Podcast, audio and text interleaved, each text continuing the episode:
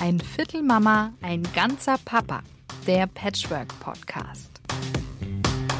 Schön, dass ihr dabei seid. Heute geht es um das Thema, wenn es unmöglich ist, mit dem Ex zurechtzukommen. Also wenn so gar keine Kommunikation mehr möglich ist, was tue ich denn dann? Was für Schritte kann ich machen? Und das besprechen wir gleich mit Christina Rinkel, aber erstmal zu uns.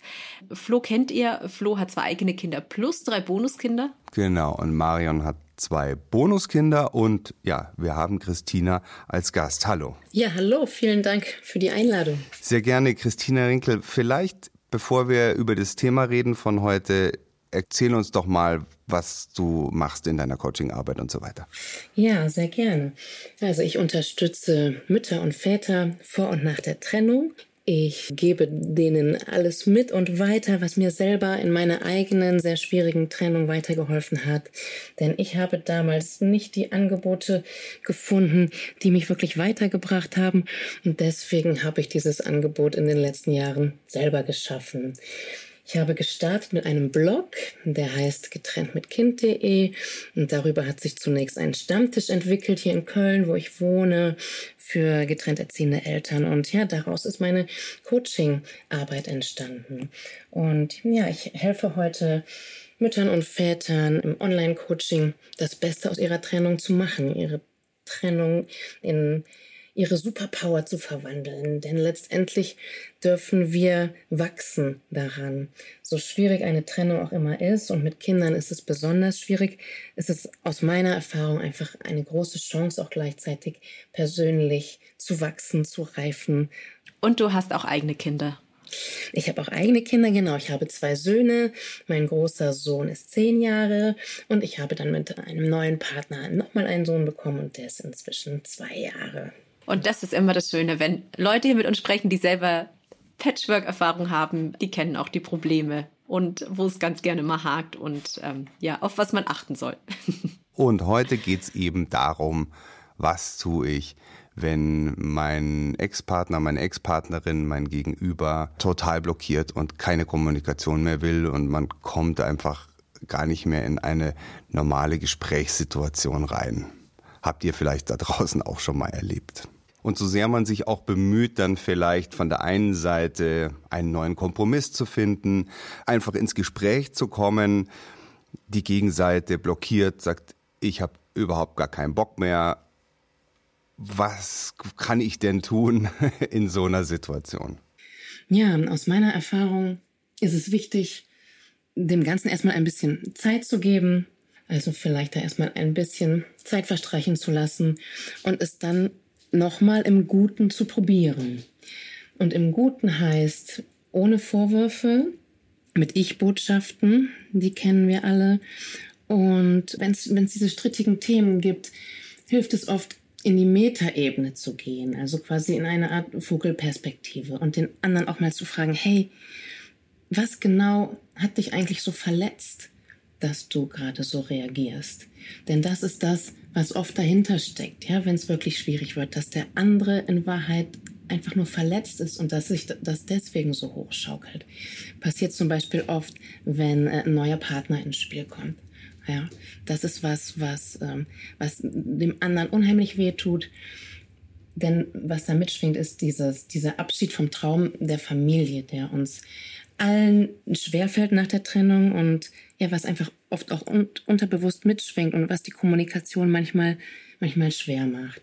Also die Kernfrage äh, kann sein, worum, worum geht es denn hier wirklich? Das ist was, was helfen kann, wie man wieder einen Zugang zum anderen finden kann. Hm. Jetzt kann es natürlich sein, dass der andere gerade auf so eine, ja, es ist ja eine intime Frage, ne? Was hat dich so verletzt? Da muss sich dann die Gegenseite ja auch als verletzt und verletzlich irgendwie zeigen. Mhm.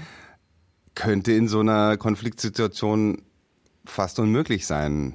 Mhm. Ja, das kann auch sein. Wenn die Fronten wirklich so verhärtet sind, wenn da gar nichts mehr geht, dann hilft manchmal nur, einen externen Dritten hinzuzuziehen. Ja, zum Beispiel ein Mediator, ein Coach, ein Berater. Da gibt's verschiedene Stellen, die helfen können. Von Freunden und Familien rate ich immer ab, weil die in der, in der Regel zu nah dran sind am Thema. Besser ist da wirklich ein unbeteiligter Dritter, der da vermittelt. Ja, wenn aber auch das nicht weiterhilft, dann ist wirklich die Frage, okay, wie wichtig ist mir das Thema, um was es hier geht? Das ist ganz entscheidend. Also geht es zum Beispiel um Tante Ernas Geburtstag, den ich gerne mit meinem Kind ähm, feiern möchte und mein Ex-Partner sagt, nein, an dem Sonntag ist das Kind bei mir, dann macht es Sinn aus meiner Sicht, okay, dann vielleicht zu sagen, okay, dann geht es diesmal nicht, dann geht mein Wunsch nicht durch und dann dem anderen zu sagen, okay, ich nehme jetzt auf dich Rücksicht, beim nächsten Mal wünsche ich mir, dass du dann auf meine Bedürfnisse Rücksicht nimmst. Ja, wenn es um solche, ich sag mal, belanglosen Themen geht. Hm. Weil man kann ja dann Tante Erna vielleicht mal wann anders besuchen, wenn das Kind eh bei einem ist und dann genau. ist es vielleicht auch der entspanntere äh, Ausflug. Genau, dann finden, dann finden sich andere Lösungen. Wenn es aber wirklich um große Kernthemen geht, wie zum Beispiel Umgangszeiten, oder Gesundheitsentscheidungen wie Impfungen, ne, wo ein Partner, ein Ex-Partner andere Meinung hat oder die Wahl der Schule. Ja, und das sind oft Themen, wo sich, ja, wo sich die Ex-Partner nicht, äh, nicht einigen können. Wenn es um solche wichtigen Themen geht und da wirklich keine Einigung stattfinden kann, auch nicht im Guten, auch nicht mit einem externen Dritten, dann ist es wirklich an der Zeit, dann weitere Schritte zu gehen, wenn mir das Thema wirklich wichtig ist. Ja? Obwohl ich dazu immer sagen muss, Anwalt und Gericht sind aus meiner Sicht die, letztendlich die schlechtesten Wege, denn beim Familiengericht entscheidet immer jemand externes über mein Kind und mich. Ja, jemand, der meine Familiensituation letztendlich nur aus Akten kennt oder aus einer kurzen Verhandlung das ist immer die schlechteste Wahl. Und gleichzeitig geht es manchmal aber nicht anders. Ja, wir alle wünschen uns ein gutes Verhältnis zum Ex-Partner in der Regel und manchmal ist das nicht möglich. Aus meiner Erfahrung im Coaching vor allem oft dann, wenn ein Ex-Partner ja, narzisstische Persönlichkeitsstrukturen aufweist. Ja, also wenn er ganz krass immer sagt, nein, es geht nur nach meiner Nase, nur so wie ich das will, den anderen immer abwertet, ja, nach wie vor mit Beleidigungen andauernd um die Ecke kommt und da so einfach ganz hart und ungut reagiert. Mit solch einem Menschen kann man sich in der Regel nicht friedlich einigen. Es, es ist leider so, aus meiner Erfahrung. Und wenn dann, wenn das Thema dann wirklich wichtig ist, dann gilt es eben, andere Wege zu gehen. Wie schafft man es dann, wenn du sagst, man hat dann immer auch ständig Beleidigungen, weil diese Frage kam auch von einem Hörer, wie schafft man es, dass es dann mich nicht kaputt macht? Ähm, wie schafft man es, das sich nicht wirklich nah an sich ranzulassen? Jetzt habe ich keine Kommunikation oder kaum eine. Und wenn eine Kommunikation da ist, ist es eine beleidigende Kommunikation. Was kann ich da tun? Mhm. Ja, letztendlich, wenn es nur noch so beleidigend abläuft, geht es wirklich darum, dann sich selber zu schützen. Und was da ein gutes Stichwort ist, ist das Thema parallele Elternschaft. Es gibt zwei Konzepte. Einmal die kooperative Elternschaft. Das ist das, was wir uns in der Regel wünschen, dass wir mit dem Ex-Partner noch gut auskommen, dass wir Absprachen gut treffen können, dass wir uns einfach noch gut verstehen im Sinne des Kindes. Das klappt bei vielen getrennten Paaren, bei manchen klappt es nicht. Ja, gerade bei solchen ähm, äh, Konstellationen, wie ich es gerade angesprochen habe, ja, wenn einer da sehr schwierig ist, sehr dominant ist, immer auf seinem Willen beharrt, dann klappt es in der Regel nicht und dann macht es Sinn, umzuschwenken auf die parallele Elternschaft. Und das bedeutet, dass jeder quasi sein eigenes Ding macht mit dem Kind, dass nur die allernötigsten, wichtigsten Sachen abgesprochen werden, wie Umgangszeiten, Ferienzeiten, Weihnachten und dass den Alltag des Kindes oder der Kinder aber jedes Elternteil selber bestimmt. Ja, und Kinder kommen in der Regel damit auch klar. Ja, obwohl kooperative Elternschaft ist natürlich wünschenswert, wenn das nicht geht, macht das andere Sinn. Denn das ist viel besser, als wenn es ständig jede Woche Streit gibt.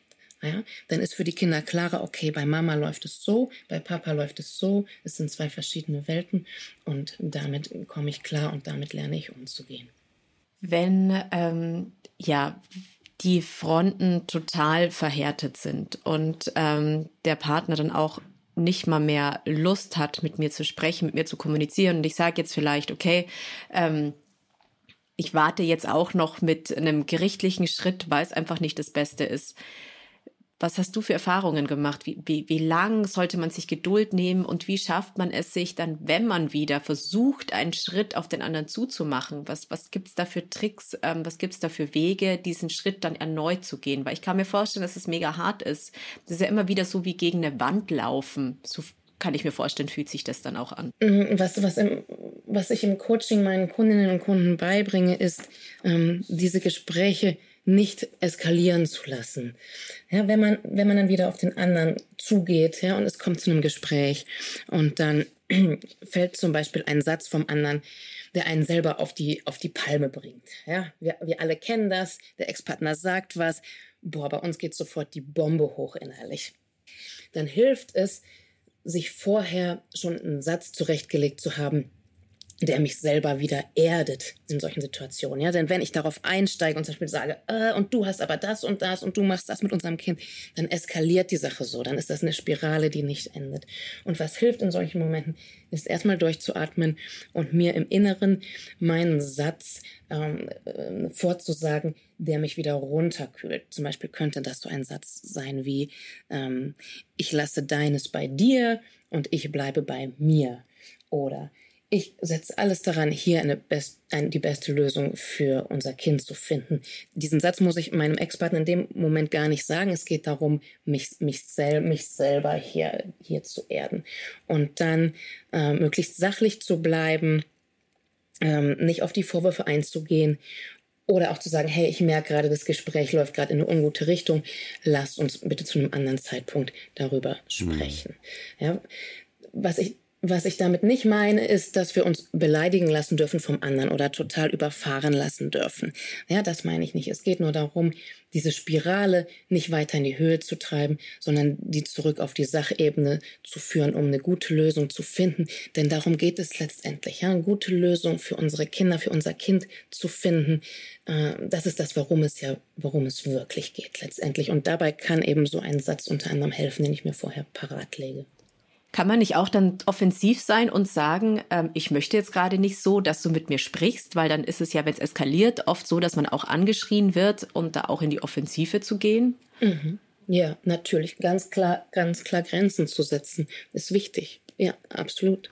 Also ich habe das letzte Mal, als ich vor so einer Situation stand, total vermasselt.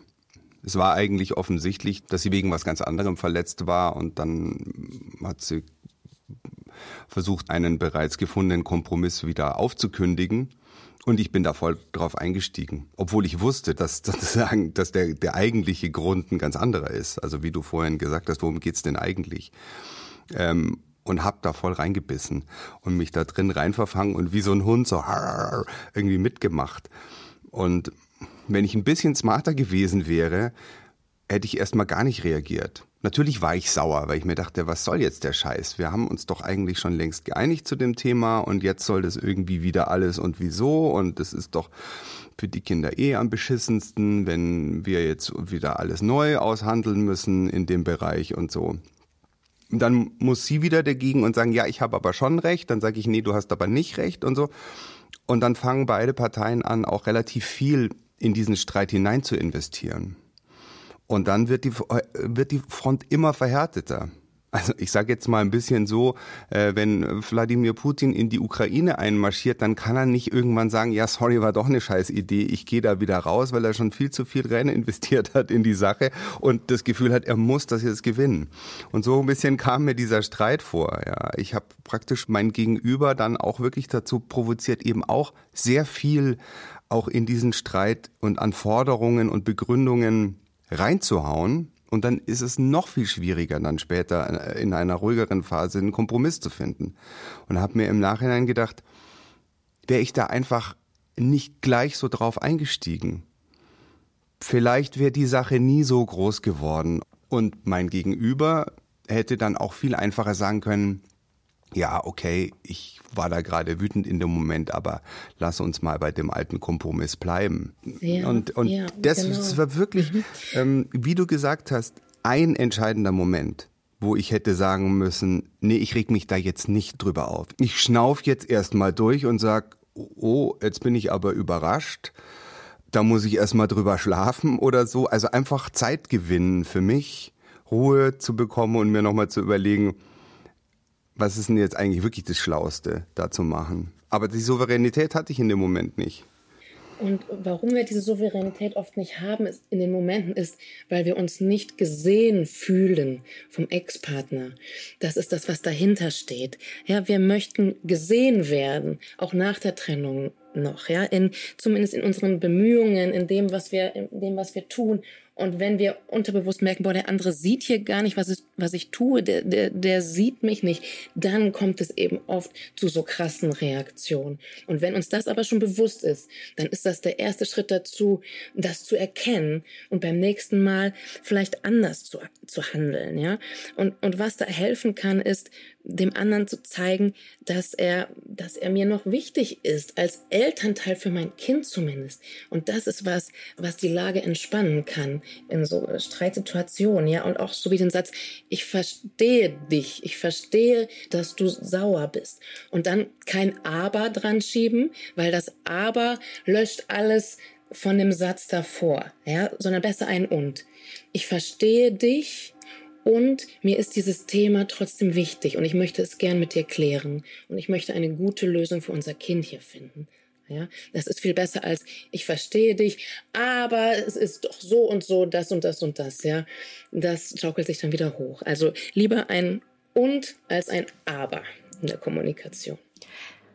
Das hatte ich vergangene Woche ein Aber in Es tut mir leid, aber und ich habe gemerkt, dass dieses Aber mehr wehtut als der Streit davor, weil es eine Rechtfertigung für etwas sein soll, wo ich mir denke, nee, manchmal tut's einen leid und dann muss man es auch so stehen lassen.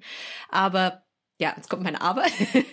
Wenn es jetzt schon total verfahren ist, dann schafft man es ja gar nicht mehr wirklich auf solche Ebenen zu kommen. Ne? Dann schafft man es schon oft nicht, auch mal zu sagen, hey, sorry, es tut mir leid, weil man oft tut es einem vielleicht auch gar nicht leid, weil man denkt, ich wünsche diesem Ex nur Hass. Ich meine, wie oft haben wir es denn? Man geht nicht immer im Guten auseinander. Und dann ist das, was übrig bleibt, ganz oft Hass. Dann, dann machen natürlich Fronten zu. Und dann, wenn es verhärtet ist, da wieder irgendwie selber auf eine Ebene zu kommen, wo man sagt, okay, der andere will vielleicht jetzt ein bisschen gesehen werden, habe ich jetzt im Freundeskreis mitbekommen ist sehr, sehr schwer, wo ich auch mal gesagt habe, Mensch, sag doch mal, du machst einen tollen Job. Nee, das mache ich nicht. Okay, dann ist es natürlich, natürlich sehr, sehr schwer, da die Fronten wieder aufzuweichen. Ja. ja, was uns da dann als Eltern helfen kann, ist, dass wir wirklich den Blick aufs Kind richten. Ja, äh, den klaren Blick, hey, es geht hier ums Kind und was ist denn die beste Lösung für unser Kind? Das sollten wir nie aus dem Blick lassen. Hm. Hat mich auch in dem Moment gut geerdet, dass ich dann gemerkt habe, oh scheiße, jetzt ist hier die Kacke am Dampfen. Und das, in, in meinem Fall war ich vor allem erstmal wütend, weil wir hatten schon eine Einigung. Und zum Zweiten hat es mir natürlich total Angst gemacht. Denn äh, ein aufgekündigter Kompromiss bedeutet noch mehr Auseinandersetzungen, ähm, noch mehr Unsicherheit. Dann habe ich einfach gesagt, okay, ich kann das einfach gar nicht beeinflussen, was jetzt äh, der andere macht, mein Gegenüber tut. Ich kann eigentlich einfach nur abwarten. Und in the meantime schaue ich, dass ich so gut habe mit meinen Kindern, wie es nur geht, weil die kriegen ja vielleicht die Vibes auch mit. Und das sollte sie nicht weiter äh, verunsichern. Also sehr oft sind ja diese harten Streits auch relativ kurz nach der Trennung, wo die Verletzungen noch sehr groß sind. Und da habe ich dann wieder gemerkt, wie ich im Laufe der Zeit doch gelernt habe, dass Zeit und Geduld sich auch auszahlt. Es wird halt nicht so heiß gegessen, wie es gekocht wird. Und dann kann es sein, dass es in dem Moment totaler Stress ist und es macht einen fix und fertig. Und wenn man, wenn ich dann in die Ruhe reinkomme und sage, ja gut, aber noch ist ja gar nichts passiert. Wir haben uns einfach nur gestritten. Es ist, sonst hat sich nichts geändert einfach mal ein, zwei Wochen ins Land ziehen lassen. Und äh, dann merkt man schon, die meisten Streitigkeiten kochen dann auch wieder so ein bisschen runter. Da habe ich gemerkt, dass ich ein bisschen was gelernt habe und einfach dann das echt zur Seite legen kann und sagen kann, ja, aber es ist noch nichts passiert, stress dich nicht noch weiter rein, dann wird es nur noch schlimmer und schau mal. Und tatsächlich, nach zwei, drei Wochen war plötzlich wieder eine Kommunikation auf einer anderen Ebene möglich äh, als ein Streit. Ja, Ja. Und was ich ganz wichtig dabei finde, ist, ähm, ihr habt eben das Thema Hass angesprochen. Ja, dass wir wirklich lernen, den Hass und den Groll loszulassen auf unseren Ex-Partner. Das geht nicht kurz nach der Trennung, wie du gerade sagtest, viele, viele krassen, krassen Streits entstehen kurz nach der Trennung. Und das ist was, was wir im Laufe der Zeit erreichen dürfen. Und zwar nicht dem Ex-Partner zuliebe, sondern uns zuliebe. Und das ist auch ganz oft ein Thema bei mir im Coaching. Dieses Thema, dem Ex-Partner zu vergeben, wirklich loszulassen, den Hass loszulassen. Denn wenn ich noch äh, Hass Hassgefühle spüre meinem Ex gegenüber, bin ich mit ihm letztendlich noch verbunden. Ja, man kann nicht nur in Liebe verbunden sein, man kann auch in Hass verbunden sein. Das Gegenteil von Liebe ist nicht Hass, sondern Gleichgültigkeit. Und wenn ich echt noch so starke Hassgefühle habe, dann bin ich noch viel zu nah an ihm dran. Und dann darf ich wirklich lernen, loszulassen und zu vergeben. Was nicht bedeutet, und das ist mir ganz wichtig, alles gut zu heißen, was passiert ist in der Beziehung. Denn es sind oft heftigste Sachen passiert. Ja? Und ich weiß das auch aus eigener Erfahrung. Es geht vielmehr darum, ähm, mir selber ein Geschenk zu machen. Denn das ist es, was Vergebung letztendlich ist ja, zu, an, anzuerkennen, dass das, was passiert ist, Vergangenheit ist, dass ich es nicht mehr ändern kann und dass ich mich auf mein Hier und Jetzt fokussiere und auf meine gute Zukunft. Und denn Hass auf den anderen schadet letztendlich immer nur mir selbst. Und das Ganze ist ein langer Weg, es ist ein Prozess äh, und äh, letztendlich ist es ein Geschenk, was, was wir uns und auch unseren Kindern machen. Denn äh, ihr habt die Vibes angesprochen, die Kinder spüren und Kinder spüren das immer. Die haben ganz feine Antennen. Manchmal geht es nicht in Friede, Freude, Eierkuchen. Ja, manchmal muss eine Entscheidung ähm, durch einen externen Dritten oder auch durch ein Gericht herbeigeführt werden. Manchmal geht es nicht anders. Also das ist auch total interessant, dass du das sagst, denn ähm, ich habe mir dann auch nochmal überlegt, worum geht's denn eigentlich? Ja, ich glaube, sie fühlt sich nicht gesehen. Sie fühlt sich nicht genug wertgeschätzt. Das ist insofern falsch, weil ich in vielerlei Hinsicht total dankbar bin, dass sie sich so toll um zum Beispiel schulische Sachen und so weiter kümmert. Äh, es ist natürlich ätzend, wenn jemand dann so blöd daherkommt und man wird sauer. Aber letztendlich hat es ganz gut funktioniert und ich habe es mir auch nochmal extra vorgenommen, ihr noch öfter einfach zu sagen, danke, dass das und das und das so gut klappt. Und dass, dass sie einfach sieht, dass ich das wahrnehme und, und das auch wirklich schätze. Und ähm, in diesem Fall habe ich mich auch mal für was bedankt und das hat einfach total viel geholfen, weil da dann eben weniger Kränkung oder ich werde nicht gesehen äh, tatsächlich eine Folge ist. Also, was ich jetzt mitnehme aus der Folge ist, dass wenn zunächst keine Kommunikation möglich ist, dass man ein bisschen Zeit ins Land ziehen lässt, dass man ähm, versucht auch immer mal wieder auf den Partner zuzugehen, immer mal wieder versuchen, ich weiß nicht, was wäre da ein guter Satz, zu sagen, wir müssen über die Kinder reden, ähm, um da den anderen Partner ins Boot zu holen. Und wenn gar nichts mehr geht, dann einfach Dritte heranziehen. Nicht die Freunde, sondern Unbeteiligte. Ja, und vielleicht nicht mit dem Satz auf den anderen zugehen, wir müssen über die Kinder reden, weil das klingt direkt nach Stress. Ey, wir, wir müssen reden, ja. ähm, äh, sondern? Ja, sondern ähm, mich beschäftigt hier was und ich möchte mit dir als, als Eltern eine gute Lösung finden.